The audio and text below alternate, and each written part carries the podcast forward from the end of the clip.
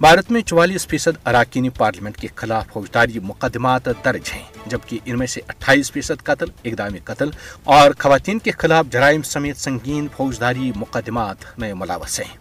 تفصیلات کے مطابق یہ انکشاف بھارت میں انتخابی اصلاحات group association of democratic reforms نے بھارت کی اٹھائیس ریاستی اسمبلیوں اور دو یونین ٹیریٹریز کے اراکین پارلیمنٹ کا تجزیے کے عنوان سے اپنی رپورٹ میں مجموعی طور پر چار ہزار تینتیس اراکین پارلیمنٹ میں سے چار ہزار ایک ارکان کے مجرمانہ ریکٹ کا جائزہ لیا ہے۔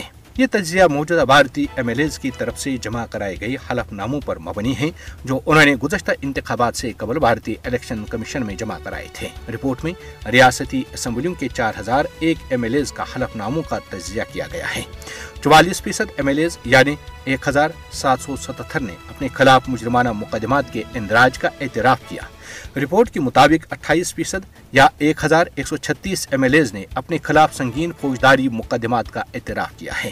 ایسوسیشن آف ڈیموکریٹک ریفارمز کی رپورٹ کے مطابق ان سنگین فوجداری مقدمات میں قتل، اقدامی قتل، اغوا کے علاوہ خواتین کے خلاف جرائم جیسے جرائم شامل ہو سکتے ہیں۔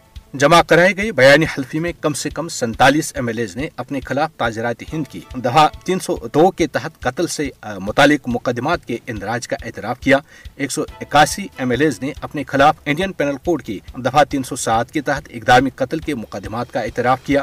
رپورٹ کے مطابق ایک سو چودہ ایم ایل ایز نے خواتین کے خلاف جرائم سے متعلق مقدمات کا اعتراف کیا، جن میں سے چودہ ایم ایل ایز نے تاجرات ہند کی دفعہ تین سو چھہتر کے تحت خواتین کی آبرو ریزی سے متعلق مقدمات کا اعتراف کیا ہے۔ واضح رہے کہ ایسوسیشن آف ڈیموکریٹک ریفارمز کی رپورٹ سے ظاہر ہوتا ہے کہ بھارتی سیاست جرائم پیشہ افراد کا گڑھ بن چکی ہے دنیا کی سب سے بڑی نام نہاد جمہوریت کے دعوے دار بھارتی پارلیمنٹ کے چوالیس فیصد سے زائد ارکان قتل، اقدامی قتل اور ریپ سمیت درجنوں سنگین مقدمات میں مطلوب ہیں۔